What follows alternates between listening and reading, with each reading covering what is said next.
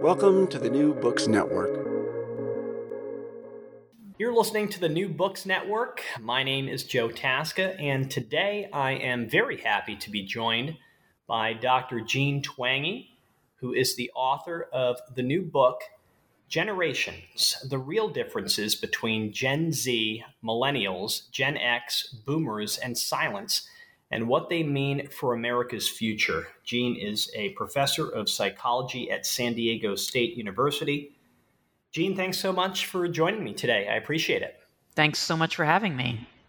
Jean, you have written several books on individual generations over the years, Gen Me and the Narcissism Epidemic, focused on millennials, while iGen profiled Gen Z. Your latest book is much more ambitious as it documents the factors that have caused generational changes across all six living generations. So my question is, why did you decide to take on this project?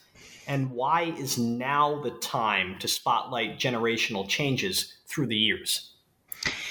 So when iGen came out, I ended up doing a lot of speaking engagements across the country, and iGen is very focused on the impact of smartphones and social media on Gen Z. But one of the most common questions that I got in the Q&A was, well, hasn't technology had an impact on all of us? And then, of course, I started to think more broadly.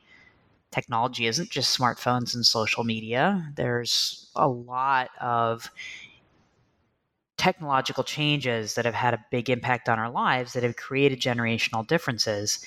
So it made sense to try to take that broader look at all of the generations, how they have been impacted by many different types of technology. And this seemed like a good time to do it because it's such an interesting cultural moment, not just coming out of the pandemic, but the changes since about 2015 or so in the culture and how we discuss so many issues. There's really a sea change after that time, which seems to have ramped up a lot of generation gaps that didn't seem quite as stark before then. So this is interesting. Before we delve into the details of specific generations, let's outline your general thesis, and you just alluded to this. Early on in the book, you point out that many social scientists have traditionally thought that generational differences are primarily caused by major events, often political in nature, things like the Great Depression or World War II, the Civil Rights Movement, September 11th. But as you just said, you're contesting that theory, claiming that these technological advancements are the main drivers of cultural changes that are leading to generational differences. Talk about that focus for us. Yeah, that's right. So the classic theories about major events, but it's really technology that makes living now so different from living 200 years ago or 100 years ago or 50 years ago or even 20 years ago. And when you think about even changes in values, are those really due to major events? That seems pretty unlikely that millennials have different values and viewpoints, because of 9/11. Are they more open to same-sex marriage because of 9/11? Clearly that's not true. Yet, when you trace things back, technology is often at the root of a lot of these downstream influences. So there's the direct effects of technology and how we live. Then there's also the way that technology makes cultural individualism possible. So more focused on the self and less on others. Technology leads to better medical care and thus longer lives. And thus we have what's called a slow life strategy that development slows down at every stage of the life cycle. So technology has these broad-ranging impacts on time use, on behavior, on attitudes, in the way that major events really don't. So playing off that idea about the individualistic society, allowing people to focus on themselves and this slower life strategy that causes people to delay important life milestones, how does technology cause these significant lifestyle changes? Let's get into some details here. Well, the slow life strategy, I think it's pretty straightforward, that a technological society requires more education, and it leads to higher life expectancy. So people have more time, they have more years, and it's going to take more years early in development to be able to reach full adulthood. So then what you get is children who are less independent, teens who are less likely to do adult things, like have a driver's license or a paid job or drink alcohol as high school students. Young adults get married later, have their kids later, settle into careers later. And middle-aged people look and feel younger than their parents or grandparents did at the same age. So 50 is the new 40, 60 is the new 50, and so on. Because it is, because we have better life care and better life expectancies and better medical care and better health for longer when life expectancy is closer to 80 than 65, or it was not even that long ago. And then for individualism, it's difficult to be individualistic if you have to depend on other people for everything. And technology basically means you don't have to depend on people for as much. That we have labor-saving devices in grocery stores and all of these things that allow people to be independent. And that also frees up more time to be self-reflective and to think more about the self, and to recognize that equality and difference are our core values in a way that you can't really do in a less technologically developed culture where people need to be doing the same things and they need to be doing them together.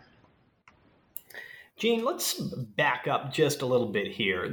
There are probably some people listening to this conversation who wonder what exactly is a generation.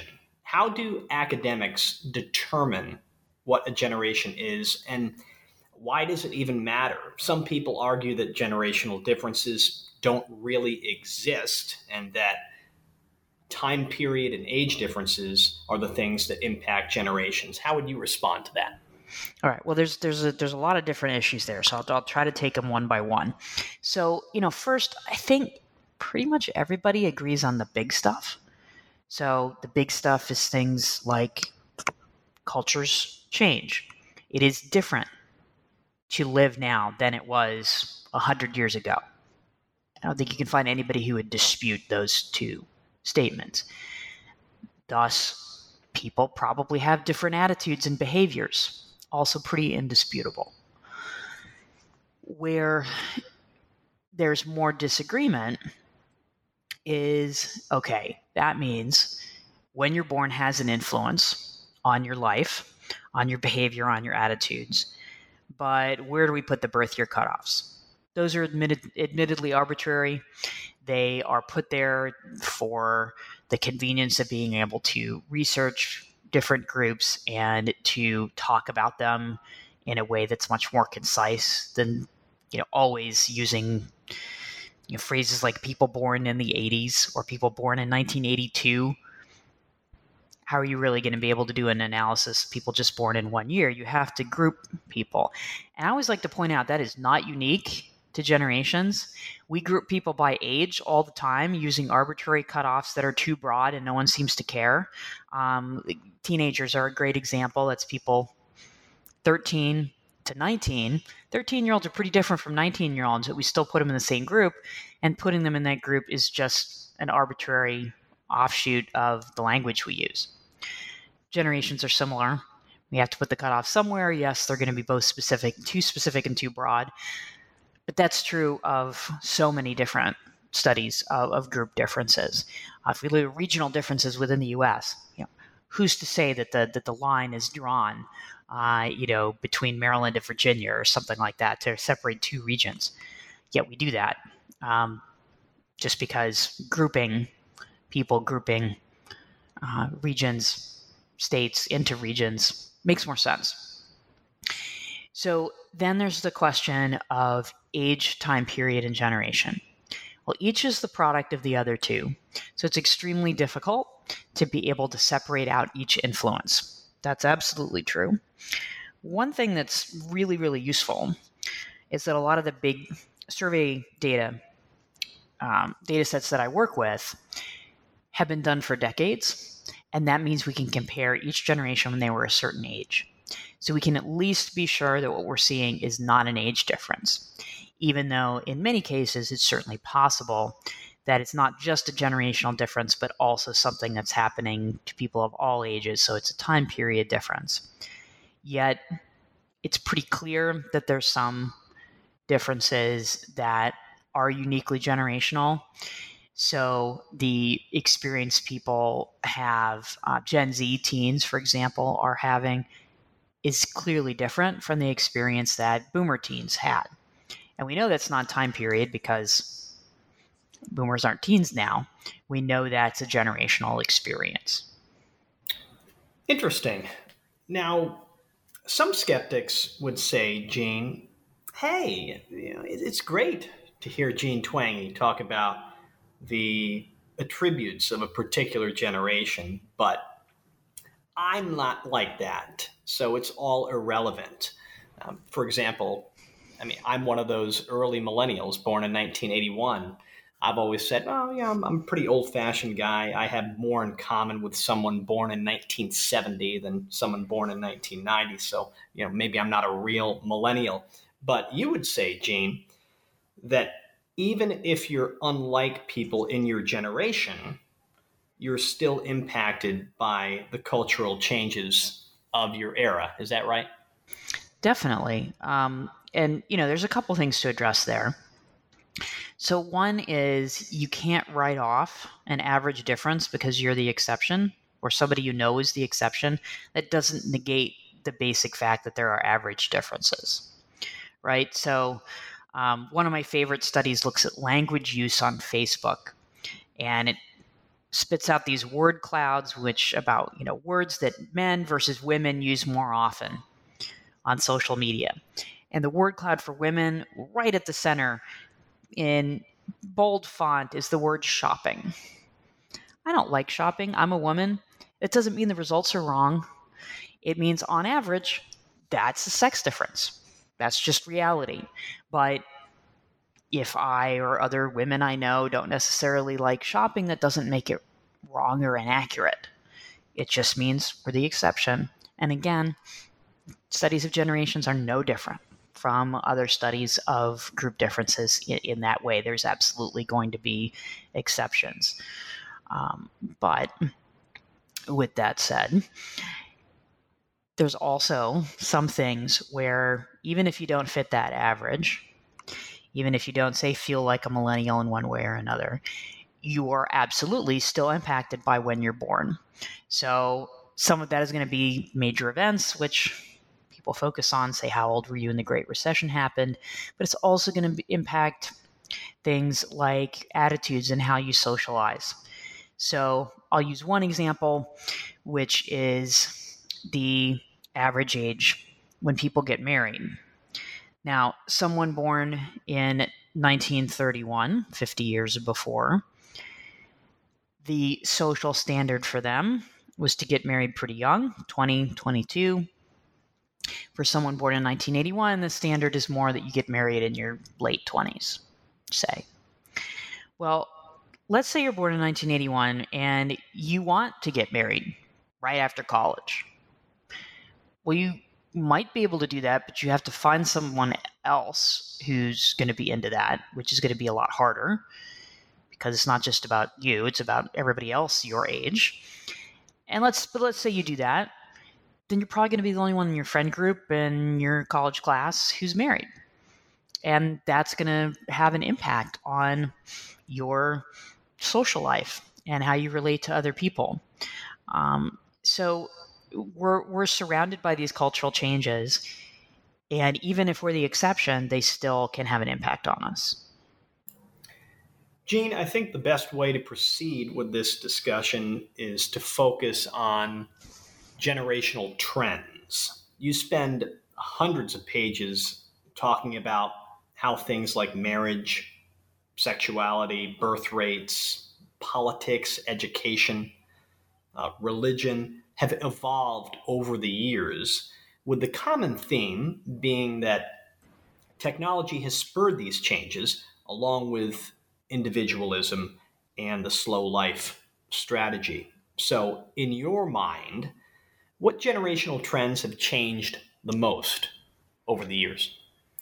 Oh, there's so many, as you said. You know, there's so many to choose from. I documented so many of those trends, you know, in these big surveys. One that I would pick for sure is attitudes around sexual orientation. So the shift in the acceptance of same-sex marriage was, you know, by historical standards, incredibly swift. It changed very, very quickly from, you know, the point of the early 1990s, when in most surveys, it was 15 or 20% who said they were in favor of same-sex marriage, to 2015, when it was legalized across the country and the majority of people were in favor. Now, that's both a time period and a generational effect. It's kind of the classic example of one that's both, meaning some of that is due to the generations turning over. Some of it is due to older people also changing their attitudes. But, I mean, that's a complete sea change for someone, say, in the Silent generation versus someone in the Millennial generation about whether they could come out if they were lesbian, gay, or bisexual. And it's a really, really big difference. What was interesting about that change, and you mentioned this in your section on Gen Z, there has been this massive increase in bisexualism, right, Jean, especially among women, and in this case, greater acceptance of bisexualism is a huge factor, correct? Trying to determine the why behind this change is a lot harder, you know, than documenting the change itself. But yeah, I mean, we can see that in some of these big government-sponsored surveys that ask people about their sexual orientation. We see these huge, huge shifts in the number of, again, particularly women who are identifying as lesbian, gay, or bisexual, and most of that is people identifying as bisexual. That's gone up. It's more than doubled. Then why that happened is the next question. So we have to think about, you know, what happened over that same time. Greater acceptance clearly happened over that same time. So it's a good candidate for why you see such a big increase in people identifying as bisexual. However, if that were the case, wouldn't you also see pretty big increases in people identifying as gay or lesbian? And there have been increases in that, but they don't stand out. They didn't impact as many people as the change in people identifying as bisexual. Now, I want to reiterate this, Jean. You make a point to say that no particular generational difference or trend is all good or bad. So it's clear that you're not making any value judgments here. But at the same time, you do express concerns about some evolutionary trends, particularly in regards to increased individualism, at least in the United States. Can you explain those concerns? Well, you know, individualism is a cultural system that places more emphasis on the self and less on social rules. It has some enormous upsides: freedom, equality, you know, being two of the key ones. I think most people, if they, at least in the U.S. today, if they looked at whether they had a choice between living in an individualistic culture versus a collectivistic one, I think pretty much hands down most people would choose individualism. But it does have some key downsides. So one is more disconnection. Relationships are not as stable. Plus, if taken a little too far, individualism goes a long way toward explaining a lot of the things people complain about now, about rudeness and incivility in the public space, for example.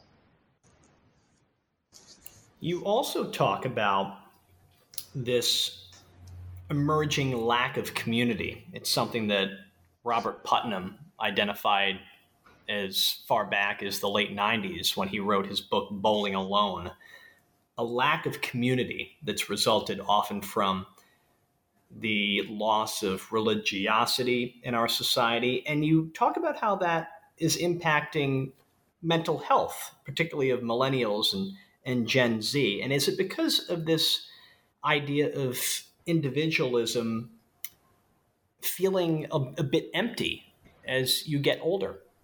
I think there's a number of factors. So that's certainly one. Millennials are often experiencing this, that as you get older, just relying on yourself doesn't work out quite as well, because it can result in a lot of disconnection and loneliness. For Gen Z, I think it goes beyond that. It's also that Gen Z, being the first generation to spend their entire adolescence in the age of the smartphone, is finding that communicating with people online isn't enough. It's not enough for mental health. But that's become the social norm for Gen Z in particular. And they spend a lot less time with each other face to face. And that is probably one of the primary reasons we have a mental health crisis among adolescents and young adults, which did not start with the pandemic. There's a lot of people talking about the mental health crisis being due to the pandemic. It began around 2012, 8 years before the pandemic, where depression began to increase among teens and young adults. And that's something that your colleague, Jonathan Haidt, has been documenting for years. He co-authored that book with Greg Lukianoff, The Coddling of the American Mind, where he focused on that very theory. And what's interesting, Jean, is both Jonathan, Greg, and yourself have come to the conclusion that it's girls, Gen Z girls, that are more impacted by the rise of smartphone usage. Can you talk about why that is? Yeah, that's right. So our work, really, kind of came together. iGen came out in 2017, and then Coddling the American Mind came out in 2018. So it was good timing because Greg and John were able to draw on a lot of that data that I'd started to document about the increase in mental health issues among teens, and that in many cases those increases were more severe among girls and young women. So the suicide rate, for example, in those age groups increased for both males and females, but increased more for females. Early on, the increase in clinical level depression was stronger for girls. Now it's about equal, although the rate is already higher for girls. So that means more people have been impacted by that.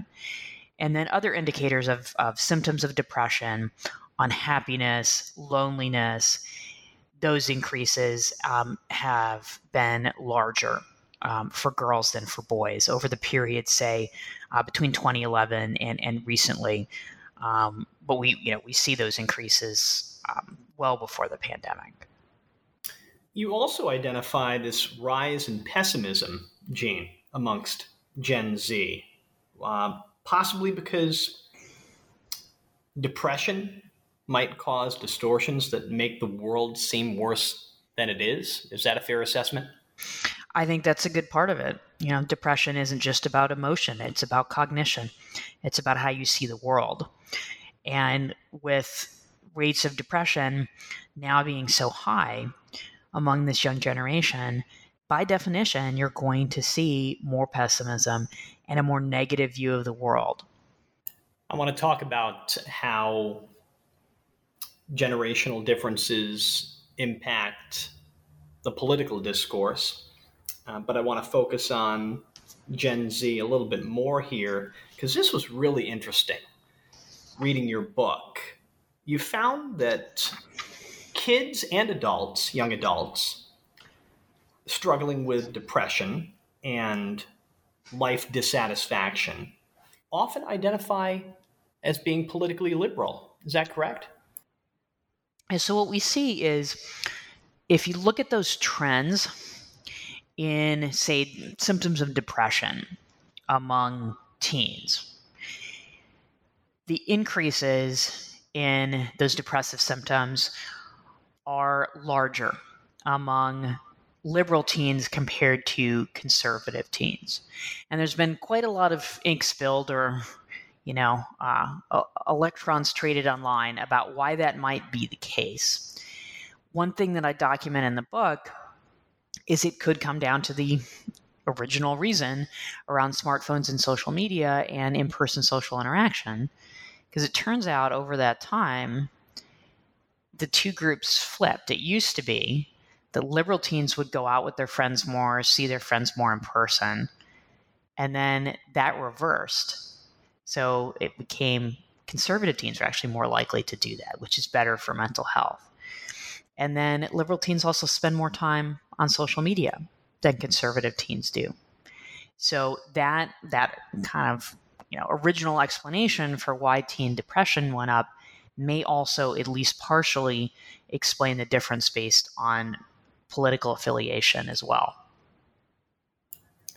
And another flip in recent years, Jean, is regarding the issue of free speech, right? Because that used to be a very strong liberal tenet, but now it seems like it depends on the topic, doesn't it?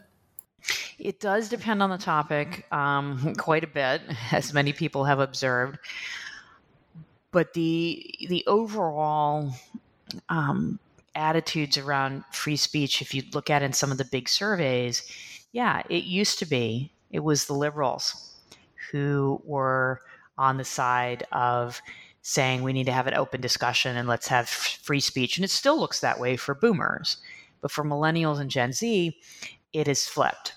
And free speech has become something that conservatives talk about and that liberals say is a mistaken framing for some of these debates around language and discussions.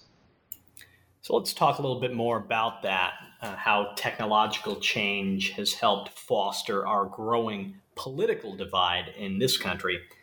Shed some more light on that, Jean, for us, and also your thought that Gen Z isn't necessarily likely to become more conservative as they age, as past generations have.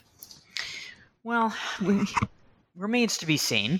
Most generations do become, more conservative as they get older, but we'll see, if that happens with Gen Z.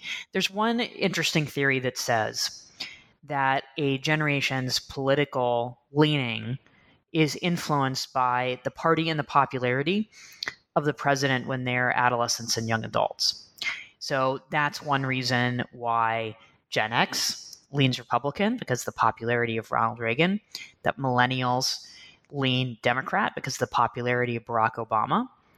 After that, though, it becomes a lot harder to predict because although Gen Z did experience the unpopularity of Donald Trump, a Republican, Joe Biden, a Democrat, has also not been particularly popular. So it's going to be a little harder to predict where Gen Z is going to go in the future politically because neither one of those presidents has been particularly popular.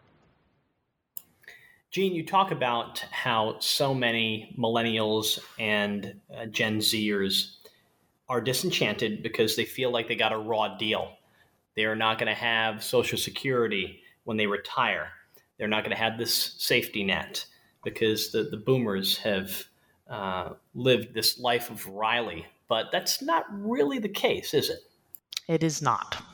So I think that narrative ignores a couple of key facts that we have from, you know, the most reliable data we've got. So one is that median incomes for young adults are at all-time highs. And yes, that's corrected for inflation. That's data from the Census Bureau, from the Bureau of Labor Statistics. Homeownership rates are virtually identical between millennials, Gen X, and boomers. At least they were as of 2020. More recently, it's probably stumbled. But up until that point, millennials were actually doing really well compared to boomers at the same age. The narrative that they are all poor, or they're going to be first generation not to do as well as their parents, well, it certainly looked that way in 2014, but more recent statistics up to 2021 doesn't look that way much at all. And it's interesting to me, too, as a Gen Xer, that whole narrative about my generation got screwed and we're never going to do well. That's what everybody said about Gen X in the early 90s, and that turned out to not be true. So it's really interesting to hear that narrative perpetuated because, as you point out in your book, and this was really fascinating for me to learn as an early millennial, many baby boomers have struggled in their later life. Many boomers who reach middle age were struggling with unhappiness and depression, the first generation to really struggle with those things from a mental health standpoint on a wide scale. Deaths of despair were increasing with the boomer generation. And can you talk about that, about how many boomers who were victims of deindustrialization had these unfulfilled expectations for their lives and careers and the circumstances that resulted? I mean, this is the other place that the narrative falls apart, because the idea is boomers are all financially successful. They climbed the ladder of success and then they pulled it up after them so the millennials couldn't climb it. So we already talked about how it's not true for millennials. Millennials have actually done really well. It's also not true for boomers, particularly boomers who did not get a four-year college education. You look at that group, the world changed kind of basically out from under them in the 80s with the decline of manufacturing and the rise of the service economy. It was too late, you know, for many of them to go back and re-specialize. And as a result, this is what shows up, that you get for that group of boomers without a college education, much higher rates of depression. Depression has really risen among that group. Because for the silent generation, for example, right before the boomers, there was very little difference in rates of depression between those with and without a college education. Then that really started to diverge with boomers for unhappiness, mental health issues, depression, and also for those deaths of despair. So that's the kind of classic, you know, finding Angus and Deaton and Case found, was that increase in mortality among middle-aged people, particularly whites without a college degree. In more recent years, what I've found looking at the same data that they did, it's now not even racial. It's, you see that for boomers across the board, that where mortality had been steadily declining for a long time, it started to tick up in the last 10 years. And almost all of those excess deaths are things like liver disease and suicide. They're deaths of despair. They're things that really indicate these very concerning underlying issues that, you know, also absolutely suggest that the idea that all boomers have done well is false. So it's interesting. Boomer parents and Gen X parents really pushed this idea of self-esteem, this idea that it's important for their children to feel good about themselves, to feel special, to feel a sense of confidence, and in some cases, entitlement. You talk about this at length in your book that you co-authored with Keith Campbell, The Narcissism Epidemic. Where did this generational change come from, this push for self-esteem in the millennial generation? Well, and it started with Gen X. A lot of Gen Xers have memories of these of self-esteem boosting, starting, when they were in school in the 70s and 80s. And then it really became next level with when it was the millennial kids in the 90s. So it seems to have its root in rising individualism, and in particular, a lot of the movements that boomers popularized during the 70s. There was a lot of emphasis on mysticism and spirituality and self-focus at that time. And then the idea, I think, became for a lot of boomers of, well, if I'm going to explore the self and find out all these cool things, I got to make sure that my kids do this too. So it started to seep into education. And because of rising individualism, it was taken for granted that if kids just felt good about themselves, that everything else good would fall into place. Turns out that's not true once it was tested, but it seemed true. And people barreled ahead with this idea that we should boost self-esteem without actually figuring out if that would be effective or wise. So we talked quite a bit about the impact of individualism on generational change. I want to also discuss the downsides of the slow life strategy that you document in your book. It's something that's really developed in recent decades. More millennials, for example, as you point out, go to college because modern day jobs in the knowledge economy require a college education, which subsequently delays the start of adulthood and marriage on a wide scale. So talk more about the slow life strategy and the impact of that on generational differences.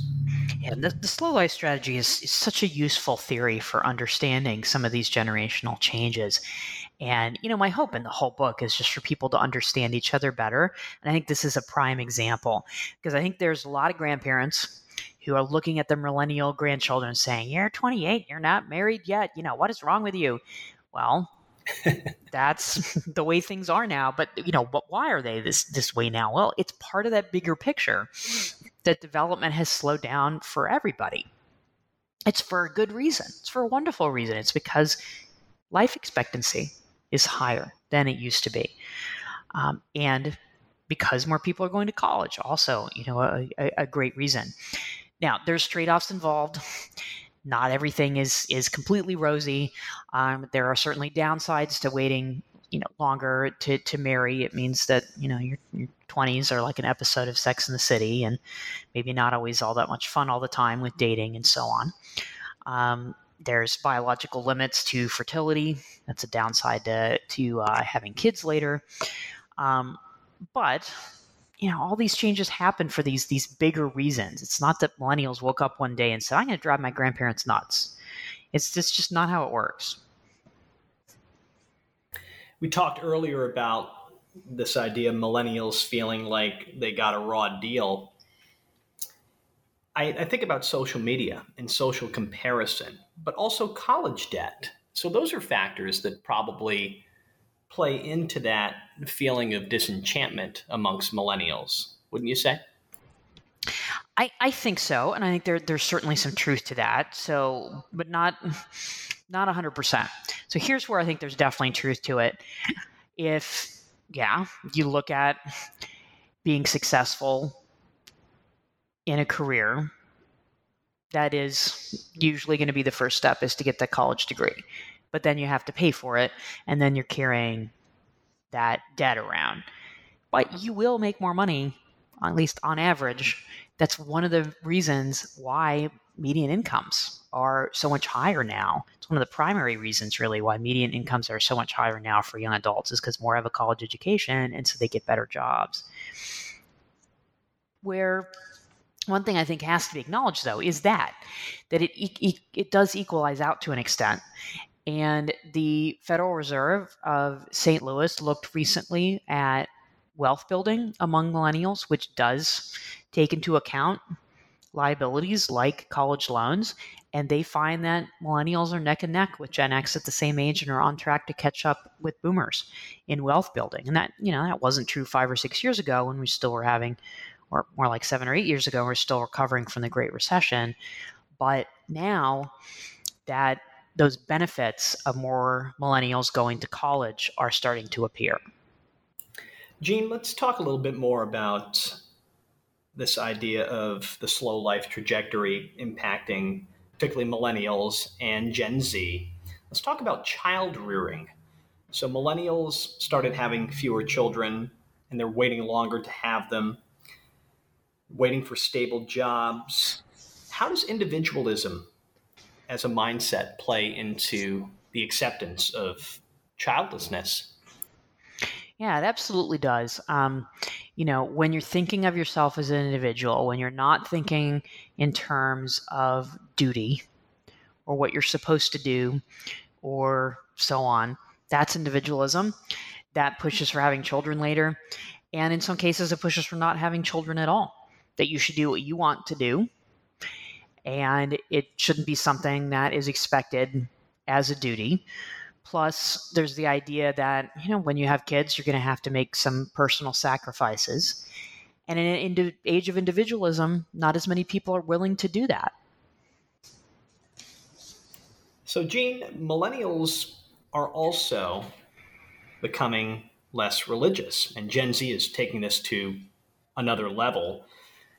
And as you point out in your book, a lot of younger adults and children, they disagree with these religious rules and teachings, this idea that everybody has to believe what's in these holy books. There's a consequence to that reduction in religiosity, isn't there? Yeah. So, and we do see this, you know, there's been the theory for a long time.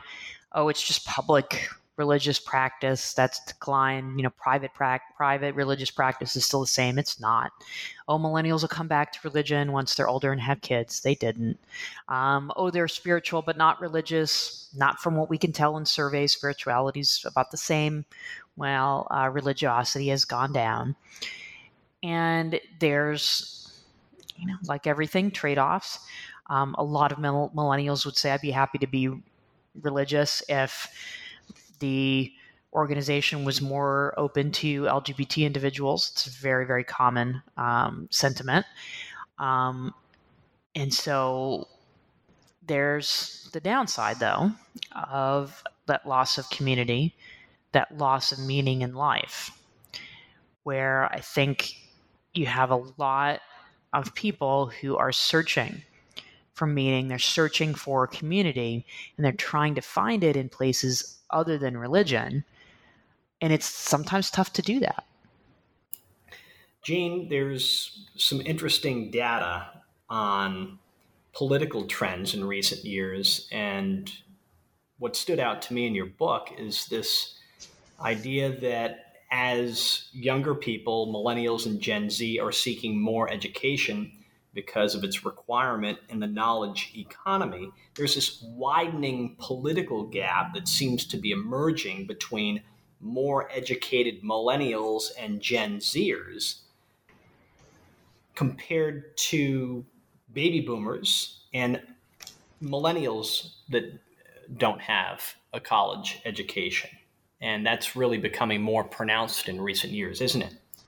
It is, yeah. So in the last chapter called The Future, you know, I look at the future of politics, and it, you know, there's a couple of striking trends, and one is based on education. That it used to be there was a fair amount of diversity within each party in terms of level of education. Democrats had working class people as well as people with a college education. Republicans were often known for, you know, business people who had a fair amount of education as well as, you know, their working class constituent as well. And that's changed. That's changed, you know, quite a bit. Just as one example, so we're talking about the future, say looking at 18-year-olds is a good way to kind of look into the future. And one of the big surveys of 18-year-olds across the country, and the percentage who identify as conservative stayed about the same in those who planned to go to a four-year college.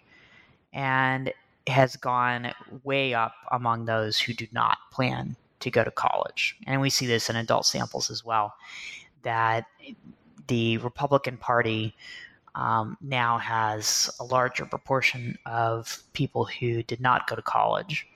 And there's been an increase in the number of Democrats who did go to college, that education has become a proxy for political party in a way that it did not used to be. Jean, can you talk about the difference between progressive baby boomers and progressive Gen Zers and millennials? Yeah, so it's interesting because there's a lot of things that are associated with being progressive, by boomers, by Gen Xers, which for Gen Z crosses the political spectrum. So support for same-sex marriage is one example of that. Legalizing marijuana even starts to approach that. If you're looking at young adults, Republicans, 60% in a poll said they want to legalize marijuana. Even other things that are traditionally associated with progressives, a lot of young adult Republicans support. So debt-free college, investing in technology to help the environment are two big examples of that. So, what it means to be a progressive versus a conservative has also changed somewhat, that those wedge issues are different. So for young adults, the wedge issues are more likely to be things like gun control and government health insurance. Jean, as you know, there has been an increase in conspiratorial thinking in recent years, this lack of trust in the government, in the system, so to speak. And this cynicism seems to have begun with Gen X, correct? It did, yeah. So, we can see in these surveys, there's questions about trust in others. Do you think most people can be trusted? Do you think most people are helpful? And then there's also questions about confidence in institutions. So in government, in the medical establishment, in media, in science, in corporations, and where we start to see those declines in trust and in confidence in institutions, the turning point really is with Gen X. And then boomers and Gen Z take that to the next level. So that cynicism about other people and that distrust of the press, of government, began with Gen X in the 80s and 90s and has continued from there. And I think in recent years, that's been expressed by a lot of fascination with conspiracy theories, which, can be defined various ways, but one way they're sometimes defined is unlikely beliefs or theories that suppose powerful institutions or groups are behind the scenes controlling things, usually in a negative way. Jean, we talked earlier about the concept of self-esteem and how it began with Gen X, millennials. But what's interesting is you point out in your book that after the Great Recession in 2007, 2008, this level of teen and young adult narcissism really started to fall. And now we see incredible levels of despair and just general disenchantment amongst Gen Z. So we've gone the other way from what the trends that you were seeing when you wrote Generation Me and the Narcissism Epidemic, haven't we? Yeah, that's right. And I think it's often misperceived these days. I still get people say, "Oh, yeah, you find that young adults are more narcissistic." Well, not anymore. And that was that turning point, 2008. Now, given that lines up with economic trends, you'd think maybe then self-esteem and narcissism would start to come back after the U.S. economy improved after 2012. But it doesn't. It kept going down. And I think that's a symptom of some of these other trends we've been discussing, where depression starts going up around then, unhappiness goes up, all these things that, at least among young people, are counter, to that feeling of narcissism and high self-esteem. So that's a huge, huge shift. You go from millennials, very optimistic, happier than Gen X was at the same age when they were young, very high expectations, to Gen Z, where it changes almost overnight. And they're less self-confident, more likely to be depressed, lots of despair and lots of pessimism. Jean, what are the implications of this continuous decline in the birth rate that we're seeing with particularly millennials, and so many Gen Zers are expressing reservations or at least a reluctancy to not have children? What could be the ramifications if that trend continues into the future? Yeah, I mean, that's the thing, trying to figure out if the birth rate's going to continue to go down. Well, the repeal of Roe versus Wade, throws a little bit of uncertainty into that. But we can see this in the surveys of 18-year-olds in the transition between millennials and Gen Z. There's been a drop in the percentage who say that it's likely they're going to have children. Even under ideal conditions, they'd like to have at least one kid. That's gone down. And that's fascinating, because those survey results have been very high and very stable since the 70s. And so millennials who said they wanted to have kids still didn't have them. And Gen Z isn't even saying they want them at 18. So I think that does suggest that birth rate is not going to come back up. So that has huge, demographic implications. You can look at a society like Japan, for example, where there's so many older people and not enough young people. We very well might end up in that same situation in the U.S. that, do we have enough young workers to support Social Security? Even more practically, do we have enough young people to take care of the number of older and elderly people we're going to have? What is going to happen when there's fewer children? I mean, more schools are going to shut down. Other services related to children are not going to have as many customers. How is that going to change the landscape? There's so many downstream implications. Jean, it seems like the main message of your book is that we have to find a way to create an environment where technology can help bring us together as a society instead of tearing us apart. The question is, and this is an easy question, right? How do we do that? What approaches can we take to harness the power of technology and use it to our advantage? Are you joking that that's an easy question? Very much so. Yes.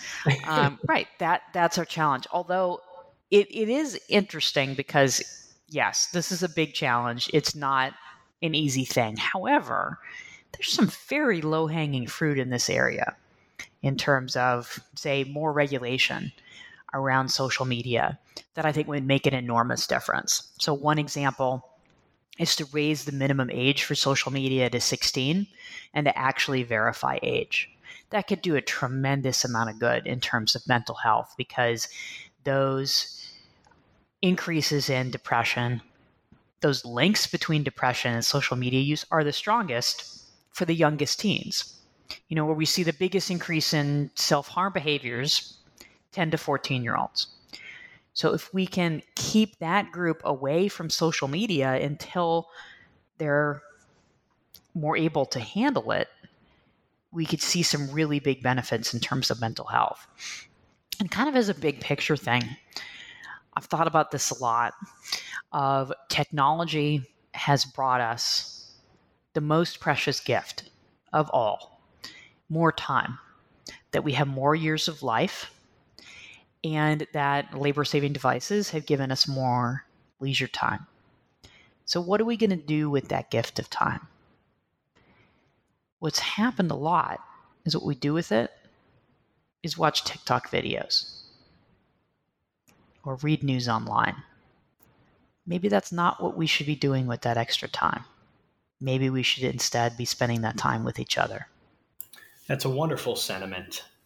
You also talk about this need to emphasize the positive aspects of race relations, and playing off your comments about technology, we're so overexposed to all these videos of negative police interactions with people of color. And it seems like we're back in 1963 sometimes when you look at social media, but that's not really the case, right? Thankfully, it's not. And yes, these terrible things still happen. But think about what it really was like then. Segregated schools in much of the South, still as just one example. And I'm not going to make the case that we have completely integrated schools now, but at least it's not legislated. Now, what's interesting about the reduction in religiosity, and I don't think that's ever going to come back. I don't think that we're going to see the pews full at local churches and synagogues anytime soon. But you talk about the reduction in meaning, purpose that can come from a lack of religion. And could that also lead to an increase, and are we not seeing it right now, in political tribalism as a way to fill that void of meaning? That's what some people have argued. I want to be clear. This is, not my original idea. There's many writers who have made that argument. And I think it fits the data to a good extent, that politics has in many ways become the new religion, because it used to be that it was taken for granted, more or less, that you could have a civil conversation with someone who might be of a different political persuasion, that if your son or daughter married someone who is a member of the other political party, well, maybe you'd have some interesting discussions, but it wasn't a big deal. It's now the modern equivalent of, what used to be considered such a big deal of, say, a Jew marrying a Christian. Now no one seems to care about that, but if a Democrat marries a Republican, that seems to be what people get more up in arms about. Jean, if somebody reads your book and gets through it, I think that it's safe to say that person will have a better understanding of not just their own generation, but the other 5 living generations surrounding them. However, is it safe to say that it's just natural for us to misunderstand other generations, the generations that came before us? Is that just human nature when it comes right down to it? Well, it is certainly human nature that you can't completely understand someone else's lived experience. That's true for any sort of group difference, but that doesn't mean we shouldn't try. And with generations, that's the opportunity that we have, is to try to understand the perspective of someone who grew up in a different time than we did. And that really was my goal for this book, particularly because generations have been subject to so many myths and stereotypes and anecdote. I really wanted to take as much data as possible and bring it to bear on that question. What are the differences? How can we really understand people both younger and older than ourselves and what experiences they have had?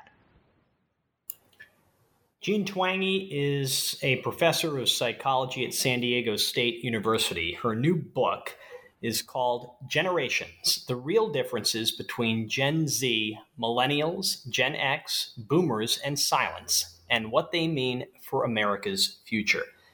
Jean Twenge, thanks so much for taking the time. I really appreciate this. Thanks for having me on.